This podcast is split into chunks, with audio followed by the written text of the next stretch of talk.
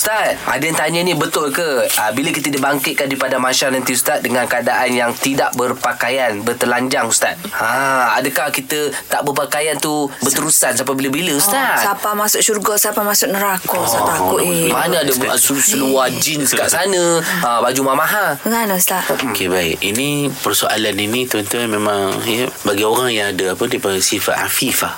Afifah ni mana orang yang malu menjaga apa rasa kehormatan diri ke beraurat kan. Malu saya Ustaz. Sebagaimana uh, isteri Rasulullah Aisyah. Ha. Salah seorang daripada isteri Rasulullah namanya Aisyah. Aisyah. Dan Nabi sebut serta dia tu yuhsyarun nas yawmal qiyamati hufatan uratan ghurla. Manusia hari kiamat nanti akan dihimpun dalam keadaan hufatan berkaki ayam tak ada selipar kasut.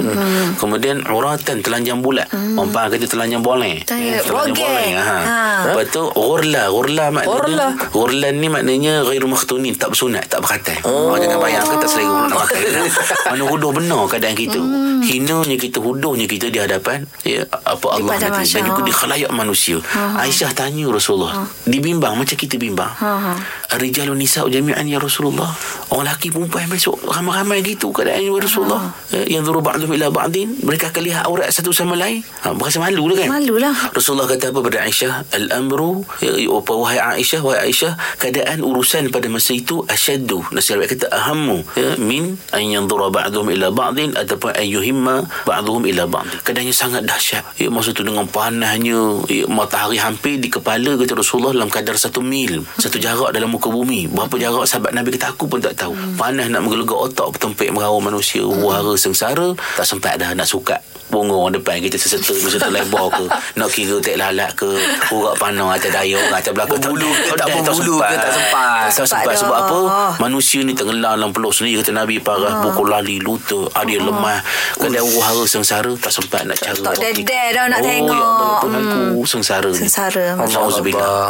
dan tuan-tuan ya, Nabi, tapi ha, ingat kita bertelanjang bulat itu memang kita rasa malu aib di hadapan Allah. Tapi kita akan diberi pakaian kelak. Siapa manusia pertama yang dapat pakaian hmm. Nabi kata apa Nabi Ibrahim AS ya, awal ma apa mayuksa yaumil qiyamah yaumil qiyamati Ibrahim manusia pertama akan diberi pakaian hari kiamat ialah Nabi Ibrahim kemudian ditulis oleh orang lain dan kita semua tahu tak apa pakaian kita Apa tu Ustaz? Iman. Ha, pakaian kita ialah pakai surah jin, pakai kain pelekat, kain kafan kita. Oh, Sebab itulah sahabat Nabi pernah berpesan kepada sahabat lain ketika mengurus jenazah ibu dia. Dia kata apa? Perelokkanlah kafan. Ya, ibu dia sebab dia dengar Nabi SAW beritahu akhirat nanti Kita kita akan diberi kafan. semula kafan kita untuk menutup aurat kita. Ah. Hmm. Jadi jangan takut pakai kain kafan. Ha, ya, itulah ya, yang akan menyelamatkan kita. Di aurat akhirat kita nanti. insya-Allah. nanti. InsyaAllah Jadi kita Atas dunia ni Belajarlah tutup aurat Ya. Orang perempuan tu Kena ingat-ingat Budak pakai kafan. Lah kan? Ih Masya ni Aku takut lah. Aku takut dia Ustaz pakai kafan. Kita hadiah ke kain kafan kalau orang menutup Allah. aurat. ya. Ah, kan? Supaya Ini, diinsan. ini Ya, pakai betul. di hari akhirat. Ah, betul sangat Ustaz. Faham. Ustaz. Wujud Ustaz. Terima kasih Ustaz. Alhamdulillah.